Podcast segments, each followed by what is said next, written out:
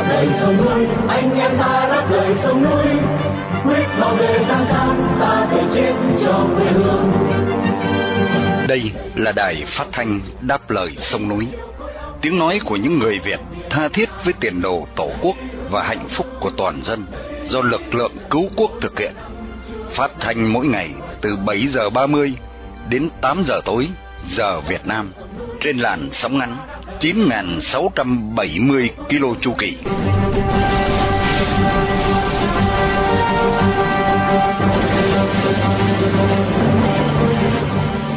Hướng Dương xin kính chào quý thính giả. Hôm nay thứ năm ngày 24 tháng 8 năm 2023 và là buổi phát thanh lần thứ 4485 của Đài Đáp Lợi Sông Núi. Trong phần tin tức chúng tôi có những tin chính sau đây. Phóng viên không biên giới tuyên bố phá bỏ tường lửa của Việt Nam. Hoa Kỳ lại gia tăng cuộc điều tra về tủ gỗ Việt Nam. Ông trùm tập đoàn Wagner có thể đã chết trong một vụ tai nạn máy bay. Phi thuyền Ấn Độ thành công khi đáp xuống cực nam mặt trăng. Sau phần chi tiết các bản tin, chương trình được tiếp nối với chuyên mục Đất nước đứng lên qua bài viết Ngậm ngùi thân phận người dân mất nước của Phạm Đình Trọng. Giữa chương trình, qua tiết mục chân dung người tù lương tâm, mời quý thính giả tiếp tục theo dõi phần 2 và cũng là phần cuối bài viết nói về thầy giáo Lê Trọng Hùng. Và sau cùng chương trình sẽ được kết thúc với bài bình luận của Hoàng Minh Phú với tựa đề Tổ quốc và uy quyền của nhân dân. Đặc biệt buổi phát thanh hôm nay là để vinh danh ông Đỗ Công Đường, một người Việt yêu nước đang bị giam cầm trong ngục tù cộng sản. Mở đầu chương trình, mời quý thính giả theo dõi phần tin tức sẽ được Hoàng Ân và Miên Dương trình bày sau đây.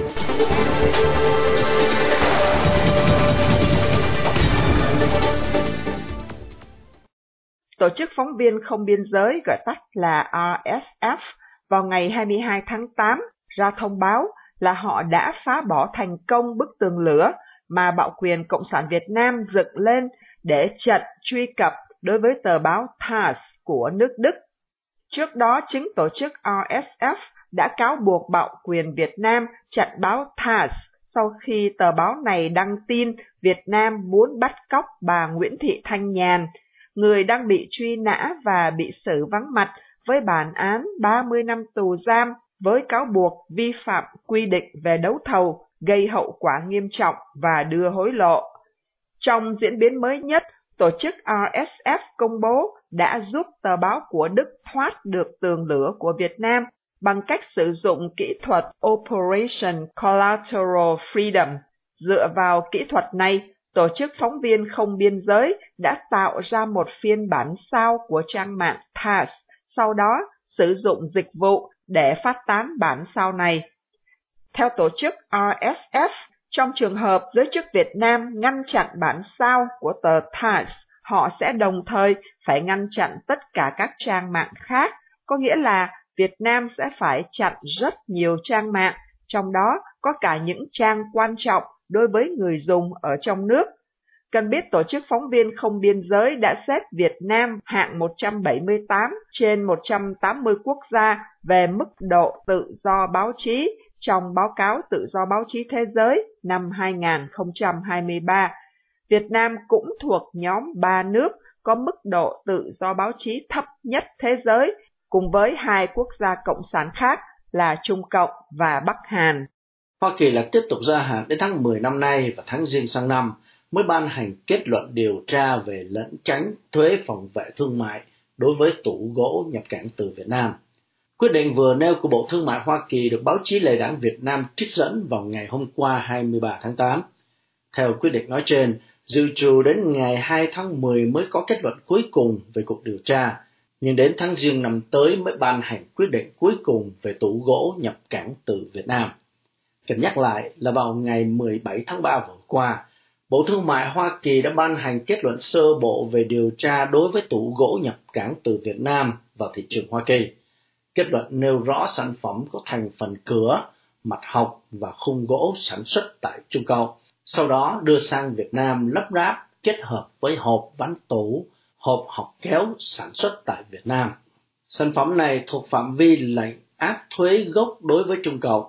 Từ tháng 4 năm 2020 đến nay, Hoa Kỳ áp thuế chống bán phá giá và chống trợ cấp đối với tủ gỗ có xuất xứ từ Trung Cộng với mức thuế chống bán phá giá từ 4% đến 262% và mức thuế chống trợ cấp từ 13% đến hơn 293%.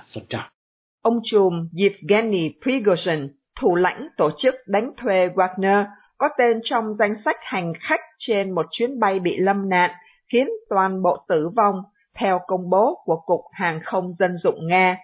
Chiếc phi cơ loại Embraer đã bị lực lượng phòng không ở vùng Tver bắn rơi tại phía bắc Moscow.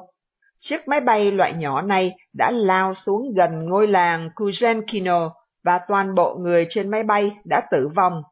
Chiếc phi cơ tư nhân này đang trên đường bay từ Moscow tới St. Petersburg và chở theo 10 người, trong đó có ba nhân viên tổ bay. Người dân địa phương nghe thấy hai tiếng nổ lớn trước khi máy bay lao xuống đất. Thông tấn xã Nga cho biết phi cơ loài Embraer Legacy này thuộc về ông Prigozhin đã bốc cháy sau gần nửa tiếng bay trên bầu trời. Tám thi thể được tìm thấy sau đó. Ông Prigozhin, 62 tuổi, cầm đầu một cuộc nổi loạn chống lại quân đội Nga vào tháng 6 vừa qua. Tập đoàn đánh thuê này có quân số khoảng 25.000 người và đã tham chiến ở Ukraine, Syria và các nước Tây Phi. Sau cuộc bình biến, ông Prigozhin đồng ý chuyển sang đóng ở nước Belarus nhưng vẫn được đi lại tự do, xuất hiện trước công chúng ở Nga và tung ra một video quay ông ta từ nơi được cho là châu Phi. Nhưng một số chuyên gia quan sát tình hình Nga mô tả ông là người chết biết đi kể từ cuộc bình biến. Ấn Độ đã mở trang lịch sử mới khi trở thành quốc gia đầu tiên đáp phi thuyền xuống gần cực nam của mặt trăng. Chiếc phi thuyền Chandrayaan 3 gồm một tàu bay quanh quỹ đạo, một tàu đổ bộ và một cỗ xe đổ bộ nhỏ rời trái đất hôm 14 tháng 7 từ trung tâm vũ trụ Sriharikota ở Nam Ấn Độ.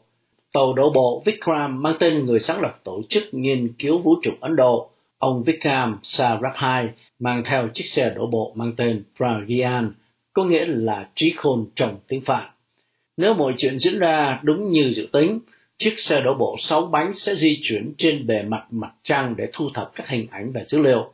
Một trong những mục tiêu chính của phi thuyền này là tìm kiếm nước đóng băng điều mà các nhà khoa học nói có thể hỗ trợ cho sự sống của con người trên mặt trăng trong tương lai.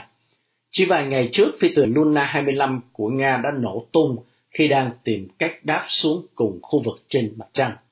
Cực nam mặt trăng là nơi hứa hẹn cho cuộc tìm kiếm nước đóng băng. Diện tích bề mặt luôn nằm khuất bóng trên mặt trăng là rất lớn, với các nhà khoa học nói có khả năng có nước đóng băng ở vùng này. Mỹ, Liên Xô cũ và Trung Cộng đều đã đổ bộ thành công gần xích đạo mặt trăng, nhưng chưa nước nào có sứ mệnh thành công tới cực Nam. Sứ mệnh Chandrayaan 2 của Ấn Độ vào năm 2019 đã thất bại khi phi thuyền đâm vào bề mặt mặt trăng.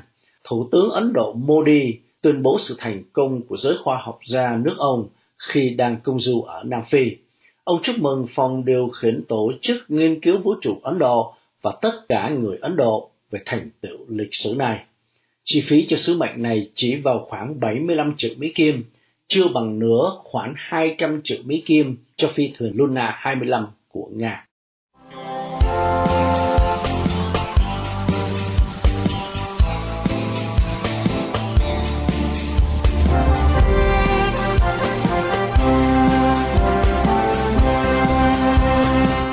Dưới sự cai trị của Đảng Cộng sản Việt Nam, tuy trên nguyên tắc đất nước độc lập, nhưng trên thực tế, toàn dân đã mất nước vào tay một tập thể băng đảng tội ác tày trời. Trong tiết mục Đất nước đứng lên hôm nay, mời quý thính giả đã đáp lời sông núi nghe bài viết của Phạm Đình Trọng với tựa đề Ngậm ngùi thân phận người dân mất nước sẽ được Khánh Ngọc trình bày để tiếp nối chương trình phát thanh tối nay.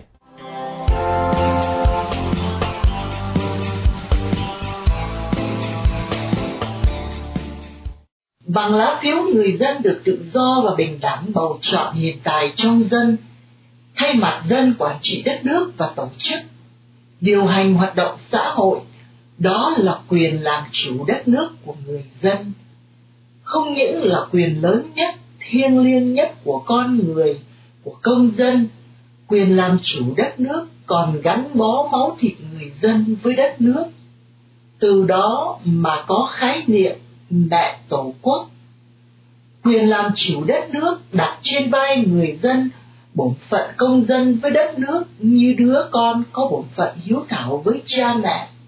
Thời thực dân Pháp cướp nước ta, dù người dân Việt Nam vẫn còn chút quyền tự do ngôn luận, tự do ra báo, tự do meeting, tự do hoạt động hội đoàn khi hội đoàn đăng ký hoạt động được chính quyền Pháp chấp nhận, tự do sản xuất, kinh doanh trong luật pháp bình đẳng, không có thành phần kinh tế nào được phép trở thành chủ đạo của nền kinh tế Việt Nam.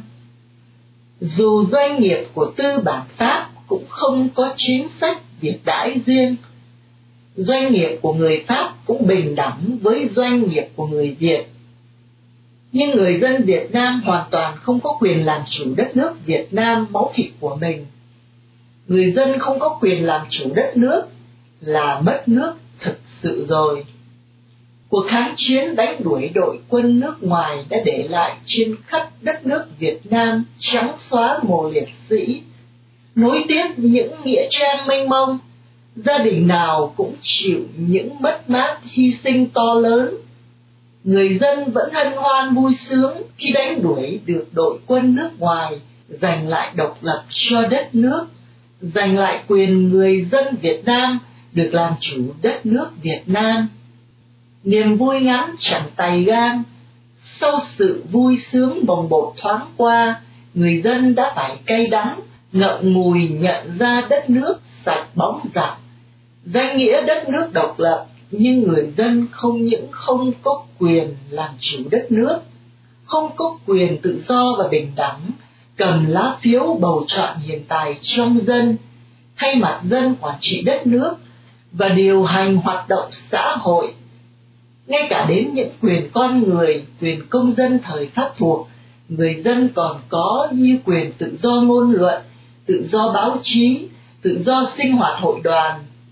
Nay nước độc lập mà những quyền con người cơ bản và tối thiểu đó, người dân việt nam cũng không có làm sao không ngậm ngùi cay đắng?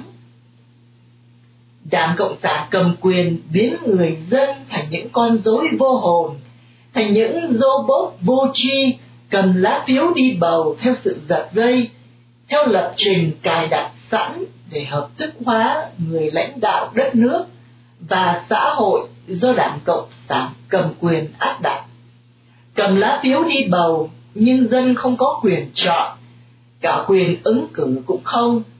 Chỉ là diễn viên trong vở diễn dân chủ của đảng.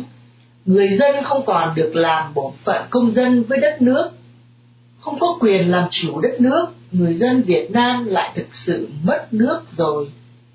Người nước ngoài chiếm đoạt quyền làm chủ đất nước của người dân, thì đó là kẻ xâm lược, là ngoại xâm.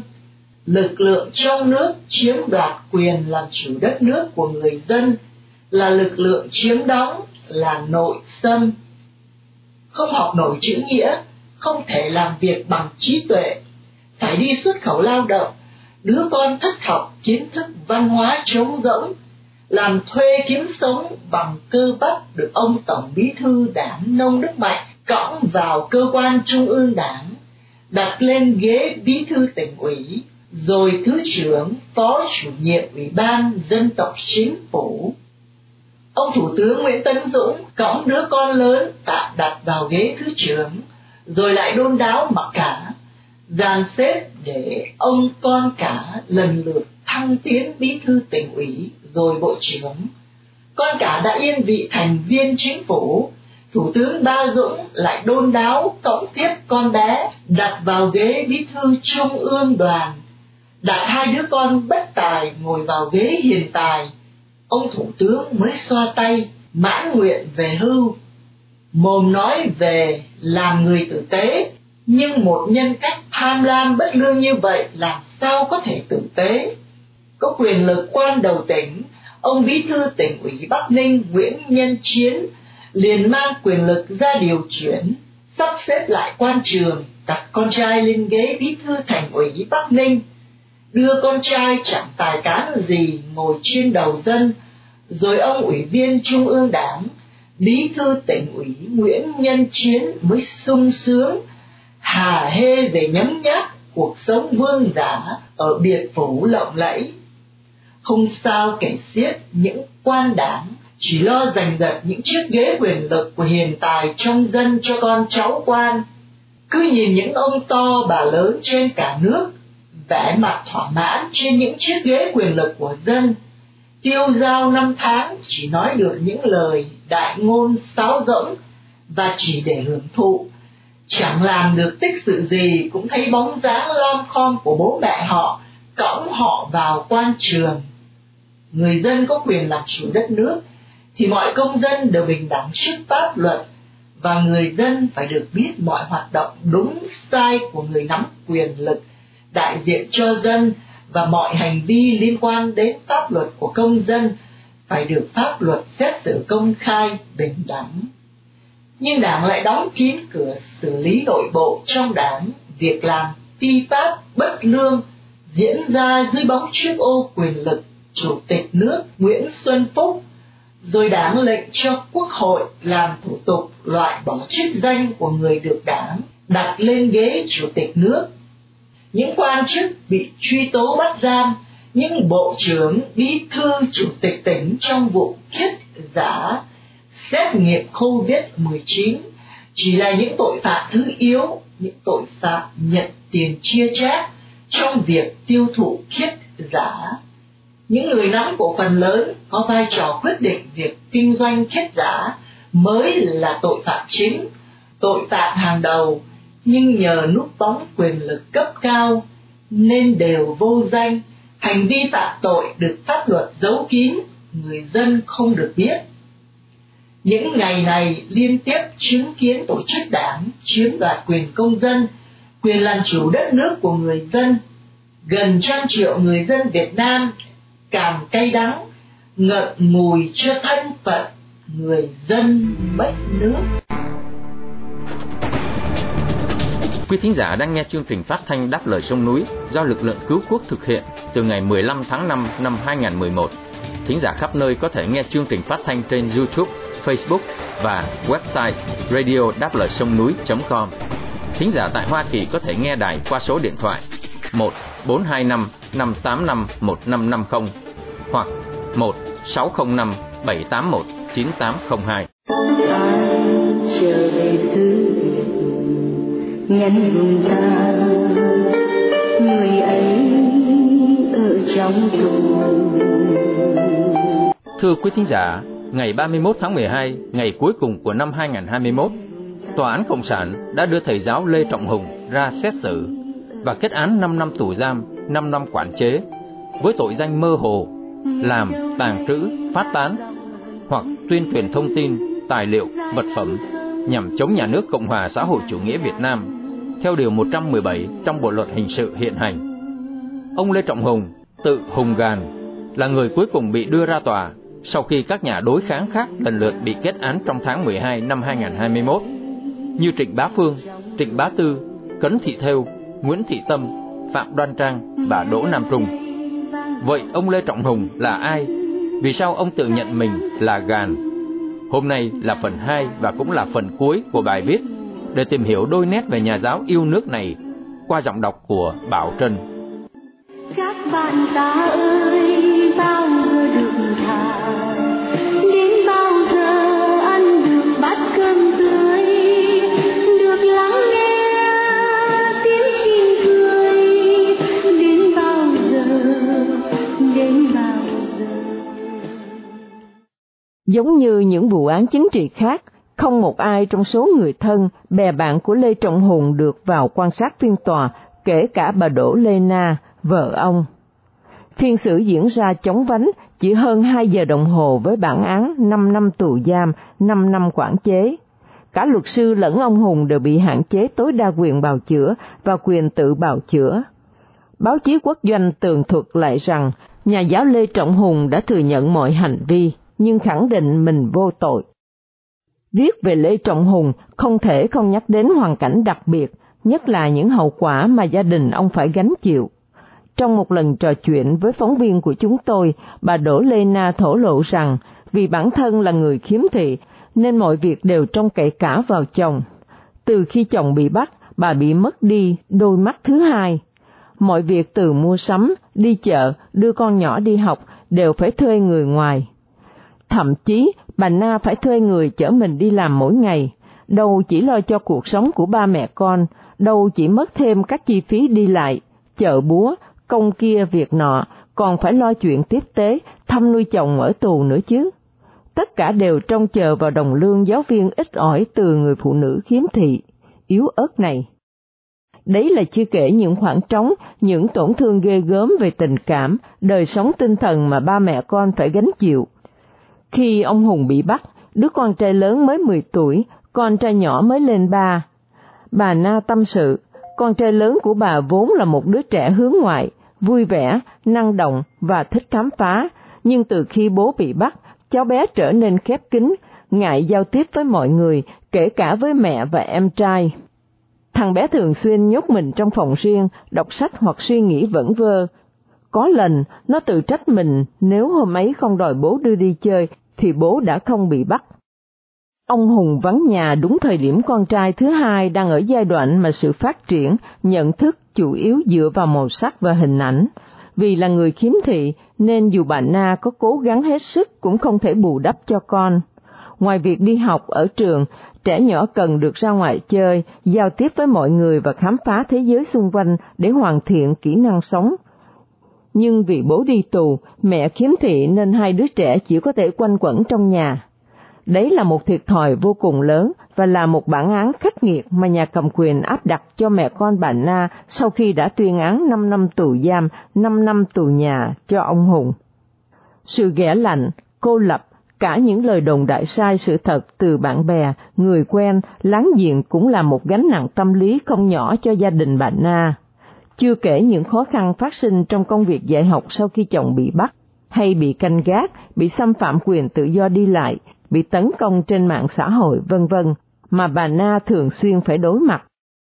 Nhà giáo Lê Trọng Hùng hiện đang bị giam giữ tại trại 6, Thanh Chương, Nghệ An, một trong những nơi khắc nghiệt nhất về cả chính sách lẫn khí hậu thuộc hệ thống nhà tù Cộng sản Việt Nam. Phát thảo chân dung tù nhân lương tâm Lê Trọng Hùng qua mấy điều ngắn ngủi ấy thôi, cũng đủ để người đời ngưỡng mộ, nể trọng. Đất nước này, thời đại này mấy người dám hoặc có được cái gàn của ông. Đấy là cái gàn dời non lắp bể, cái gàn xoay chuyển càng khôn.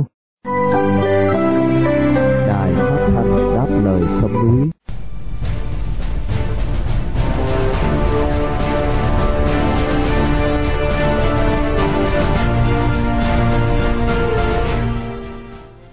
nền dân chủ chân chính, còn một thực thể cao hơn cả hiến pháp, đó là nhân dân vì nhân dân không những là cứu cánh của hiến pháp, mà nhân dân cũng là thực thể có nhiều uy quyền nhất trong quốc gia nữa. Cộng sản Việt Nam phản bội nhân dân và sẽ bị tiêu diệt. Mời quý thính giả đã đáp lời sông núi nghe phần bình luận của Hoàng Minh Phú với tựa đề Tổ quốc và uy quyền của nhân dân sẽ được song thập trình bày để kết thúc chương trình phát thanh tối nay.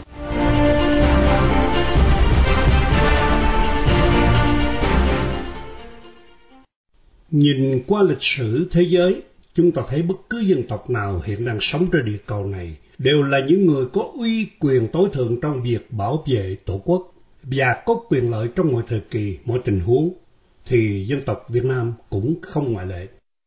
Đọc lại lịch sử nước nhà suốt chiều dài gần 5.000 năm, Tổ quốc và đồng bào Việt với bao biến đổi thăng trầm, thịnh suy, dân Việt đã nổi trôi theo dòng lịch sử, từng đứng lên vươn lên và tồn tại cho đến ngày nay. Trước những nanh vuốt hung tàn của bất cứ kẻ thù nào, dân Việt cũng thề quyết đập tan. Cho dù những thế lực bạo chúa gian ác từ phương Bắc, chế độ quân chủ độc đoán, chế độ phát xít, chế độ thực dân hay chế độ cộng sản độc tài đáng trị đều bị dân ta dẹp tan. Nhưng khốn thay, hiện nay đồng bào Việt Nam đang sống và bị cai trị bởi chế độ cộng sản hung ác, độc tài đàn áp, thối nát, xạo trá. Đó chính là những tên cộng phỉ. Dầu vậy, dân tộc chúng ta sẽ tiếp tục đứng dậy để đập tan chế độ cộng sản, một tập đoàn mafia chuyên cướp bóc và giết hại dân lành. Tập đoàn cộng phỉ này luôn dung túng và che chắn cho các thành viên của Đảng Cộng sản để chúng cứ nhân danh đảng mà thực hiện vô vàng tội ác với đồng bào. Dưới ánh sáng của nền văn minh điện toán, tội ác của chúng đã được phơi bày cho toàn thể dân Việt và thế giới thấy. Chính những tội ác của đảng Việt Cộng đã trở thành lực cản trong tiến trình xây dựng tổ quốc, xây dựng nền dân chủ, hiến định, pháp trị và đa nguyên cho Việt Nam. Toàn dân hãy nhìn lại nguyên do nào mà tổ quốc Việt Nam có cái chế độ cộng sản này và chúng từ đâu đến. Kể từ năm 1786, quân Pháp bắt đầu đánh phá nước ta. Trước hoàn cảnh phong ba nghiệt ngã của tổ quốc bởi sự xâm chiếm của thực dân Pháp, nên dân Việt đã chấp nhận nuôi dưỡng những đứa con ngoài giá thú mang tên Cộng sản do các dòng họ Lenin, Bia, Mao sinh đẻ. Tưởng đầu chúng cũng sẽ cùng dân dựng lại tổ quốc và dân tộc sau khi đánh đuổi được thực dân Pháp. Nhưng mọi người đã sai lầm khi nhận nuôi dưỡng những đứa con cộng sản ngoại tộc này. Thật đau đớn khi chúng được người dân nuôi dưỡng cho đến lúc chúng trưởng thành, chúng lại trở mặt cướp phá và giết hại chính những người đã nuôi ăn, đã bảo bọc chúng. Dần dần, chúng trở thành những đứa con ngoại lai khốn nạn Đến nay chúng đã tập trung và liên kết thành một đảng cướp lớn nhất nước. Chúng luôn chủ trương đảng Cộng sản là trên hết và kêu gọi tôn thờ Marx, Lenin, Mao là những kẻ có nguồn gốc Tây, Tàu. Chúng lại còn tôn sùng một lão già và gọi là cha để mỹ dân. Kể từ ngày đồng bào Việt hy sinh nuôi chúng vào năm 1930, đến nay đã 93 năm có nghĩa là chúng đã già, trở nên lú lẫn và đang sợ chết. Chúng cũng không còn minh mẫn để biết đâu là phải trái, là luân thường đạo lý. Chúng không biết ơn người dân Việt Nam là những người đã có công nuôi dưỡng chúng để chúng có được cái tên Đảng Cộng sản như hôm nay. Trái lại, chúng còn bắt dân chúng phải biết ơn đảng, bởi vì chúng quan niệm không có đảng làm sao có nhân dân. Từ đó, Chúng luôn nhân danh đảng mà hà hiếp, cướp của, giết hại dân lành. Chúng luôn mang giả tâm chia rẽ đồng bào, phá nát nguồn cội của dân tộc Việt. Tổ quốc này do tổ tiên của chúng ta đã hy sinh bao xương máu để dựng xây và quyết bảo vệ cho trường tồn. Vậy mà chúng đã manh tâm đem dân hiến một phần giang sơn, biển đảo cho bọn bành trướng tàu cộng. Đã vậy mà chúng sẵn sàng giết chết dân lành nếu có ai đó dám phê phán hành động bán nước hay cướp bóc của chúng. Trên thế giới đang có nhiều quốc gia thể hiện uy quyền dân tộc một cách mạnh mẽ để khai trừ hoặc không nhận nuôi dưỡng những tên cộng sản ngoại tộc. Dầu vậy, vẫn còn một vài quốc gia đang dung dưỡng chúng, trong đó có Tổ quốc Việt Nam. Vậy, Nhân dân Việt phải làm gì khi tổ quốc đang lâm nguy bởi những đứa con ngoại lai đang manh tâm rước voi về giày xéo mồ mã tổ tiên của giống nồi Bách Việt? Trước câu hỏi này, toàn dân cần trả lời mạnh mẽ và dứt khoát là chúng ta phải thể hiện uy quyền của dân tộc Việt, quyết một lần đồng tâm, hiệp lực tiêu diệt những tên cộng sản. Bởi vì sau 93 năm, chúng đã trở thành đảng cướp hung dữ, bạo ngược và coi thường đồng bào ta. Chúng lại còn tiếp tay với giặc tàu làm sụp đổ nền văn hóa truyền thống của tổ tiên, phá nát cơ đồ, làm lụng bại kinh tế nước nhà do nạn cương quyền cướp bóc lan tràn hiện nay. Đất nước Việt bị bán rẻ, dân chúng mất ruộng vườn, nhà cửa, tài sản thì bị cướp đoạt. Vậy, toàn dân còn phải đợi đến bao giờ mới thể hiện uy quyền của mình mà không tiêu trừ trừng trị những tên con nuôi cộng sản phản trắc này. Dân tộc ta cần phải dùng uy quyền tối thượng của người dân để đứng lên phế bỏ những tên con nuôi cộng sản ngoại lai xấu xa. Đừng chần chờ thêm nữa, phải anh dũng như hào khí của tổ tiên, phải quyết tâm phế bỏ cái chế độ cộng sản độc tài hầu cứu lấy tổ quốc Việt Nam. Nhất định uy quyền của toàn dân sẽ phải như sóng thần biển đông cuốn trôi cái đảng mafia cộng sản Việt Nam hiện nay. Sau khi dẹp tan được tập đoàn cộng phỉ ăn hại, chúng ta sẽ có cơ hội nắm tay nhau, cùng chung lưng xây dựng đất nước tốt đẹp hơn. Tổ quốc ta phải trở thành quốc gia hung mạnh để được thế giới nể trọng.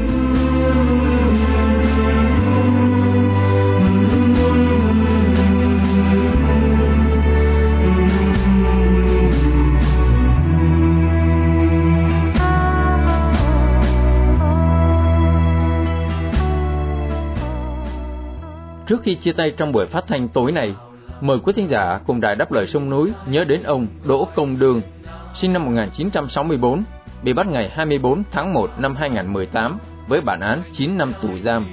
Một người Việt đang bị nhà cầm quyền Cộng sản giam cầm trong ngục tù vì lòng yêu nước, lẽ phải và sự đóng góp tích cực vào tiến trình dân chủ hóa Việt Nam.